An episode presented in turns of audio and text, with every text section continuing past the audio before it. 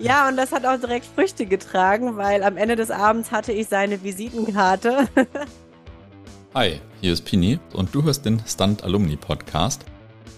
Eine Anfrage zum Thema Outsourcing oder Nearshore-Entwicklung, mhm. wo wir damals gar nicht wussten, worum ging es denn da. Ich erinnere mich einfach noch super, super genau, wie wir so auf dem Weg zur Erstpräsentation beim Kunden sind. Wir waren alle in so einem mhm. kleinen Auto zu fünf, saßen wir da so in unseren Business-Outfits, alle mega aufgeregt. Und dann waren wir so auf dem Weg und haben so gegenseitig uns auch aufgehypt. Dann war das geritzt ne? und ich, ich arbeite tatsächlich bis heute bei dieser Firma. Mhm. Bin da quasi komplett, ja, mehr oder weniger über, über Stand reingerutscht.